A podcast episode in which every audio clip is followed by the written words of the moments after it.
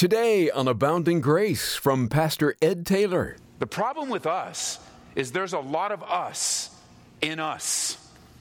And we go everywhere with us. And what I mean by that in a spiritual way is there's a lot of humanity and flesh in us that God wants to reveal to us. And it's not just trials and tribulations. Another way that you find out what's inside of you is when somebody challenges you on something in your life. This is amazing grace.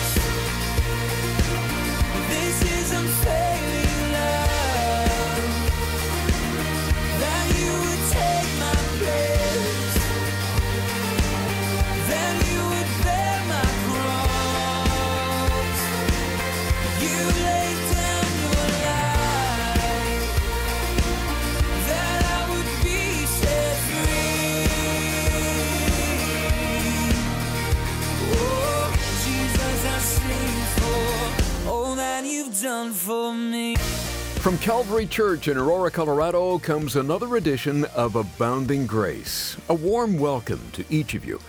Pastor Ed Taylor is leading us through the Gospel of John right now, and we'll pick things up in chapter 5 at verse 16. With a lot of ground to cover, let's get right to it. Here's Pastor Ed with his message of my own self, I can do nothing. chapter 5 is where we are. Now, in chapter 5, we were introduced last time to this man at the pool of Bethesda that was lame for 38 years, and Jesus healed him, changed his life forever. And what a glorious revelation of God in the healing. Now, in our lives, when you really want to find out what's in a person, when you really want to find out what's in you, it usually happens in your response to trials and tribulations. You can really find out a lot of people, what's inside a person, when they face great trial and difficulty. You'll find out a lot about yourself. And it's true. Trials don't create what's in you. It reveal, they reveal what's already inside of you. Difficulty, pain, setbacks, they don't create what's in you. They reveal. For example, if I was out in the garage working on a woodworking, pro- okay, maybe not me. If Marie was in the garage working on a nice woodworking project, and as she's nailing, as she's hitting the nails with the hammer, well, let's go back to me for the sake of illustration. I hit my thumb, and the whole neighborhood finds out that I hit my thumb because I scream words that should not come out of a pastor's mouth. And I would probably do what you would do if such a thing happened. People are running out. You okay, Pastor? You okay, Ed? I heard some things out of your mouth. I- Are you a? You sure, Pastor? Are you sure? Yeah, I'm sure. When someone comes to confront me on that, I might turn around and go, you know, I, I would have never said those things if I didn't hit my stupid thumb. I really don't talk like that normally, and I really words, uh, but but that's not me. That's not who I am. If I wouldn't have hurt myself, I would have never said that. That's not a true statement. You see, hitting my thumb only revealed what was already in me. In me, it's interesting because we had a young lady come up after service, first service. She had a big old thing on her on her finger because she slammed it with a rubber mallet. She says, "Oh, it's so interesting. You use that illustration." I and I said, "Okay, okay." I had to ask her, "What'd you do?" She says, "Oh, it was great. It was wonderful. I didn't, you know, it was none. I was just uh, the only thing I said was ouch." So in her case, what was revealed inside of her was she was abiding in the spirit. There's no big deal, no no nastiness in there, or anything. She just hurt. She got it fixed, and she moved on. You see, you find out what's inside a person when they face some trial, some tribulation. It doesn't create it. You know, for, for that young lady this morning, she didn't become a nice person because she hit her thumb or hit her finger. And, and if someone, you know, you hit your thumb and you start cussing or something, that doesn't, the hitting it didn't make the cuss words show up in your mind. They were already there. It revealed the fleshiness of your life in the moment. The problem with us is there's a lot of us in us. And we go everywhere with us. And what I mean by that in a spiritual way is there's a lot of humanity and flesh in us that God wants to reveal to us. And it's not just trials and tribulations. Another way that you find out what's inside of you is when somebody challenges you on something in your life. Like, for example, as a part of the body of Christ, we, we may see something in your life. You may see something in my life. You go, hey, wait a minute, Ed. Uh, I, there's a problem in your life. I see it. You're an angry person. You're a such and such, and you're such and such. And, and as you, you know, for someone to come to you and challenge you on an area in your life, and you, you know, that you have to understand they've got a lot of boldness and courage to do that. It took some strength of the Holy Spirit to get them to the place to say, you know what? You are not being a good husband right now. You know what? You are not being a good wife right now. You have abandoned your family. You have whatever it might be. They've, they've had to develop a lot of courage. You know, you're not being a really good business owner right now, or whatever it is. You say you're a Christian, but you're not acting like one. How you respond is going to reveal a lot about what's inside of you. Are you defensive? Are you argumentative? Are you an excuse maker? Do you not care? You see, when you're challenged on things in your life and somebody just wants to help you grow, they just want to share, that's also a revealer of the heart. And that's where Jesus is in John chapter 5. He's challenging the religious status quo of the day and finding out what's in the heart of the religious rulers. And it's not pretty. They're, they're murderers in their heart. They've gathered together, you'll see in a moment, to conspire to kill a man. That's what it says. If you pick up with me in verse 16, notice, for this reason, the Jews persecuted Jesus and sought to kill him because he had done these things on the Sabbath. But Jesus answered them, My Father has been working until now, and I have been working. Therefore, the Jews sought all the more to kill him because he not only broke the Sabbath, but also said that God was his father, making himself equal with God. This revealed this confrontation, this challenge in love, the healing of a man on the Sabbath revealed the cold darkness of the religious leaders' hearts. As one commentator put it, they were cold blooded religionists, more interested in ceremonial observances than they were in the blessing and the welfare of this man.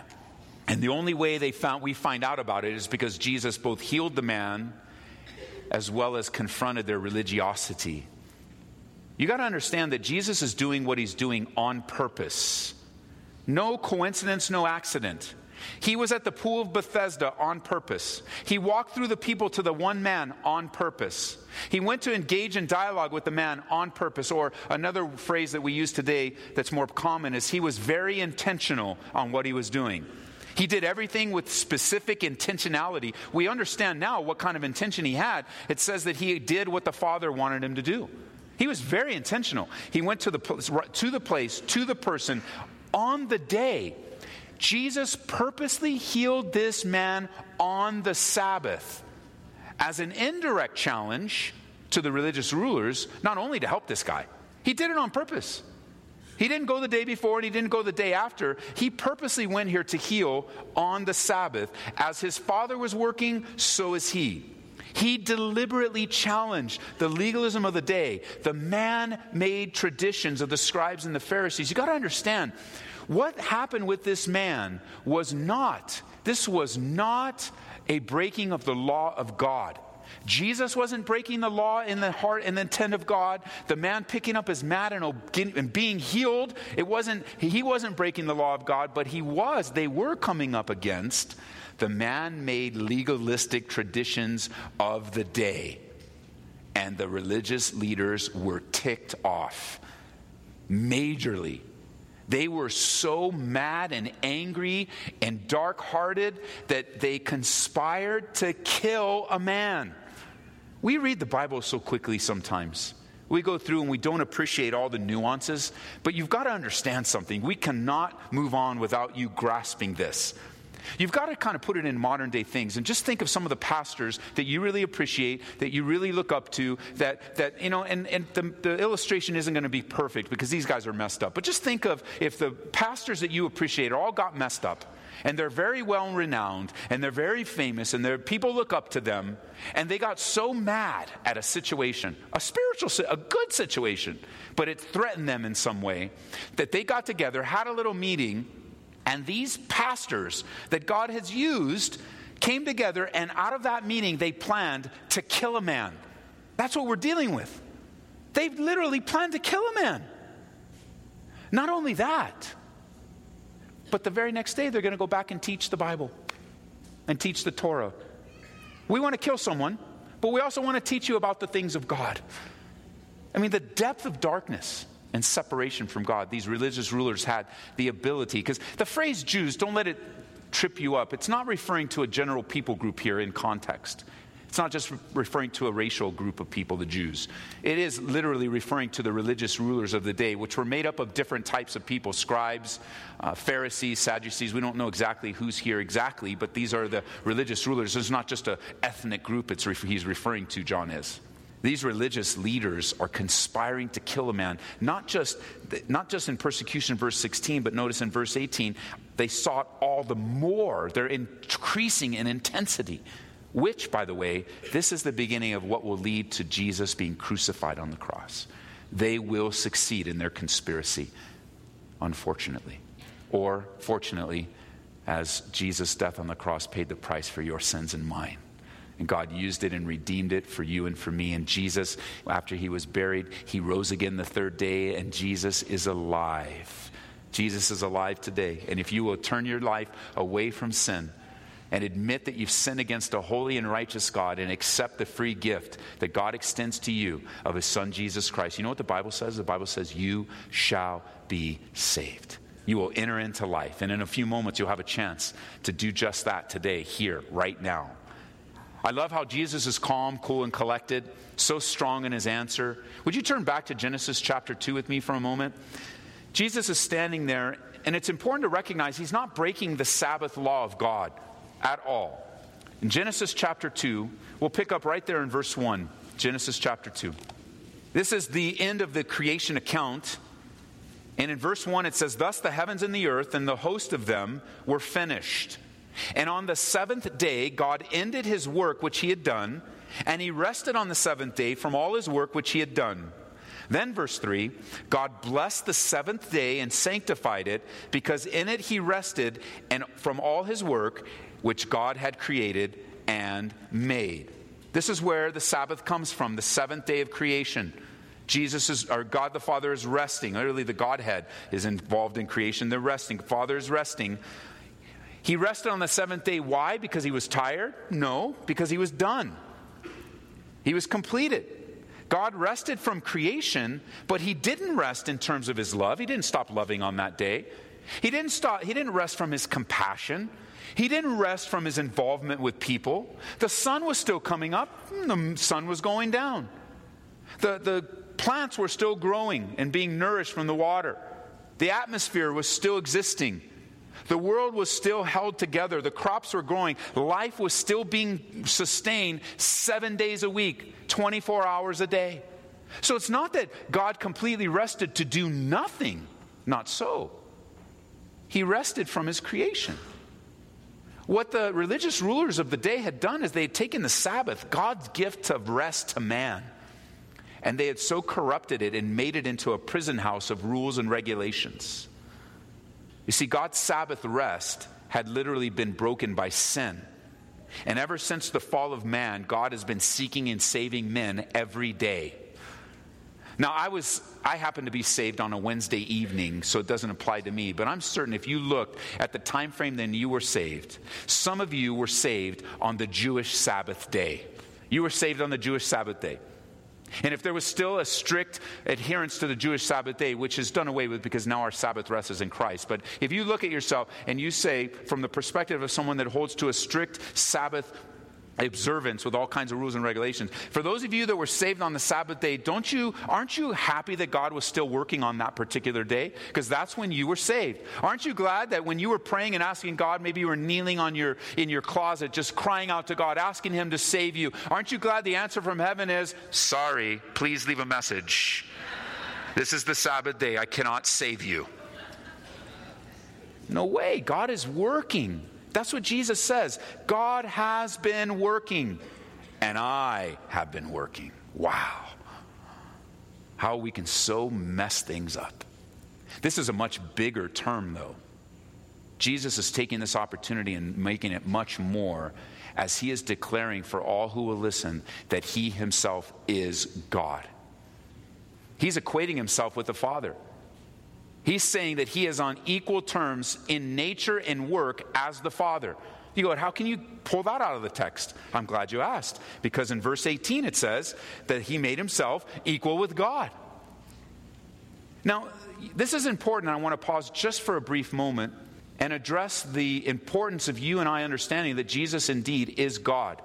That's who he is. He is God in human flesh. The reason I bring that out to you is because there is a very increased activity of those that are involved in false religions, or what we would refer to as cults, working our neighborhoods, coming to your door, sharing a false gospel with you. Some of them walk in two by two. They'll get out of their car, they'll come with their little handbag, and they'll come up, knock on your door, and they will be introducing to you a false Jesus from the Jehovah Witness cult, the Watchtower Society. Still others will ride into your neighborhood on bikes and they'll be very well dressed and very respectful. They too will knock on your door and introduce to you a false Jesus, the Mormons. And they're very active. They'll even come in, on occasion, they'll even come in here trying to convince people right here on the property of true Jesus worshipers. And the thing that they will say, inevitably, is that Jesus is not God. They'll do their best to convince you that the Bible doesn't teach that or that Jesus never claimed it. But on more than one occasion, Jesus declared, he didn't just claim it, he didn't just suggest it. Jesus declared himself to be God. And this is one of the locations. You go, well, he didn't. And what the cultists will say is, well, he didn't really mean that. Listen, the people that were looking Jesus in the eye, listening to him, feeling his breath and his presence right in front of him, they knew exactly what he was saying. And John records it. They wanted, you know why they put him on the cross? Not for Sabbath breaking, but because he claimed to be God. You see, Jesus didn't just declare it, he demonstrated it. He demonstrated over and over. That's a different Bible study altogether. But let me just say this. As I do mention groups from time to time, as I believe it's biblically necessary, the two most popular ones in our community.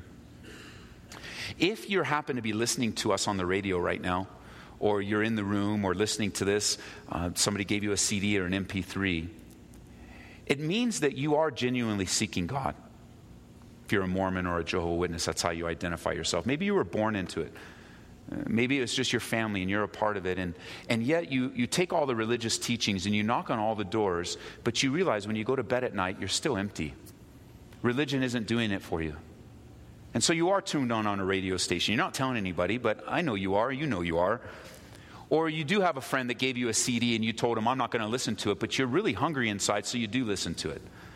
Because I mention a group, the Mormons or the Jehovah Witnesses, I don't condemn you for being a part of the group. I pray for you.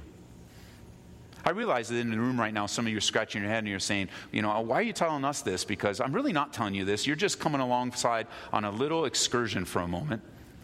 Because the ministry here reaches far more than just those here in the room. And while maybe even in the room God is doing this, or you're downstairs, you're just kind of sneaking in, if you are caught up in Mormonism or Jehovah Witness and you're really eager to learn about the truth, I want to invite you to email me personally. Inevitably, when I teach on these subjects and I mention a group or a teacher, my email box is full. I'm grateful. Email me. My personal email address is pastored at calvaryaurora.org. Email me wherever you are in Texas, in Maine, wherever the radio, wherever our broadcast goes. Email me. I invite you to do that. And if I can't answer all of them personally, I'll set them aside to those that are serving alongside of us, and together, collectively, we will. I want you to email me personally. I won't even give you Ian's email address, so you can email me directly. But I genuinely, sincerely want to minister to you. And, and I don't want to talk about all the doctrine. I don't want to talk, well, I just want to talk to you about Jesus. And I'm not calling you to my side. I'm not saying, we, oh, just come and be one of us. I don't want you to be one of us. I want you to be a true Jesus follower. I want to introduce you to the true Jesus of the scriptures. I don't want to argue with you. I don't want to belittle you, nor will I. But I truly do want to talk to you. And you're invited. Email me directly. I will not be offended. If, you, if what I've said right now stirs up in you, okay, well, you're wrong. Email me. I love to talk to you. I love to dialogue with you because Jesus loves you, gave his life for you. He is not the blood brother of Lucifer. He's not a created angel. It was once Michael the archangel. Jesus is God and He loves you, gave His life for you. He died and took the penalty of your sin. And as I mentioned groups, I want you to know I'm not, I'm not judging or condemning anyone. Jesus didn't come to condemn, He came to save.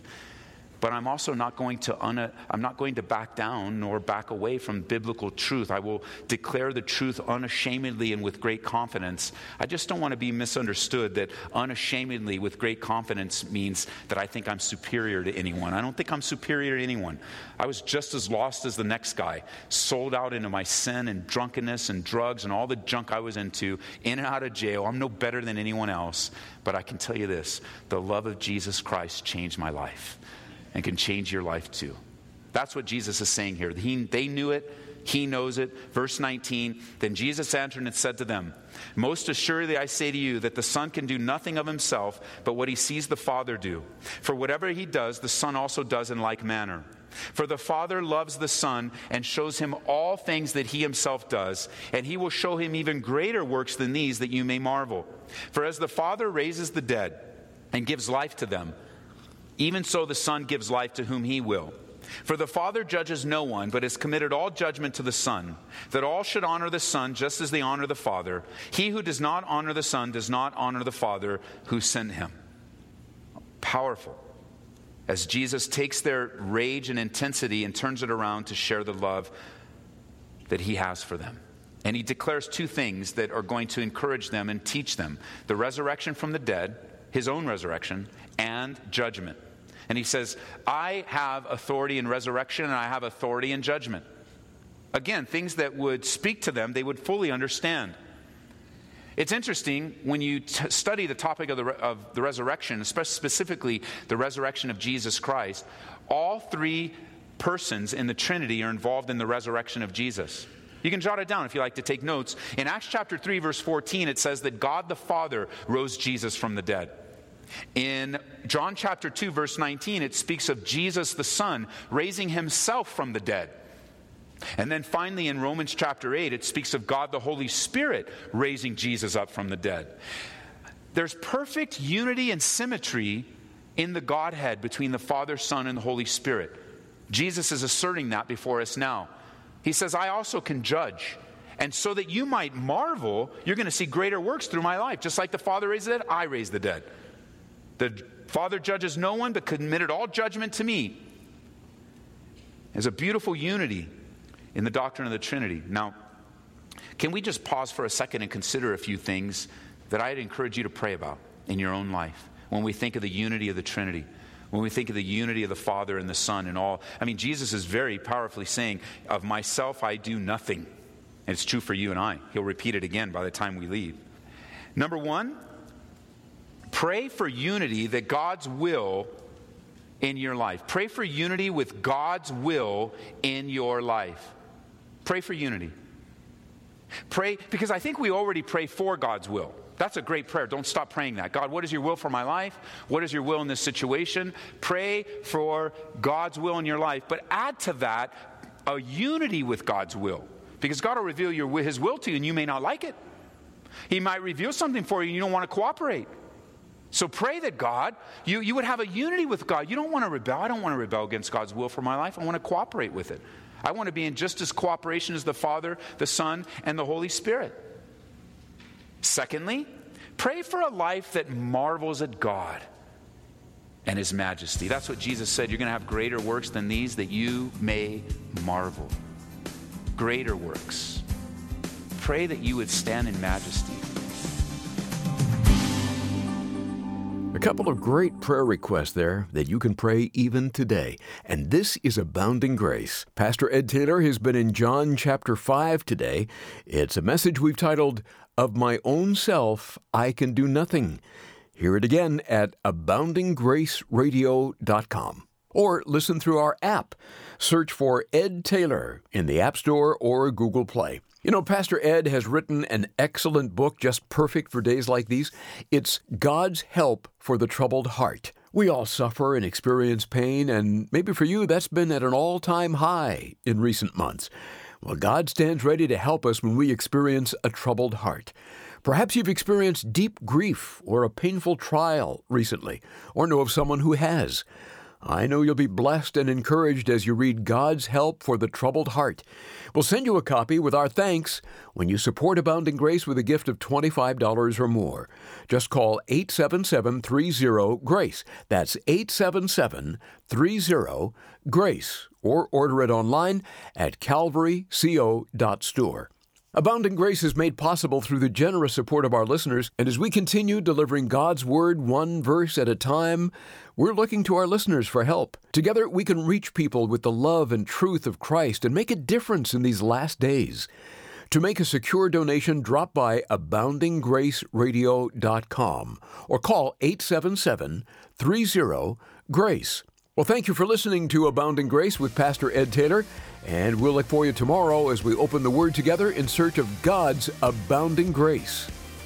This is amazing grace.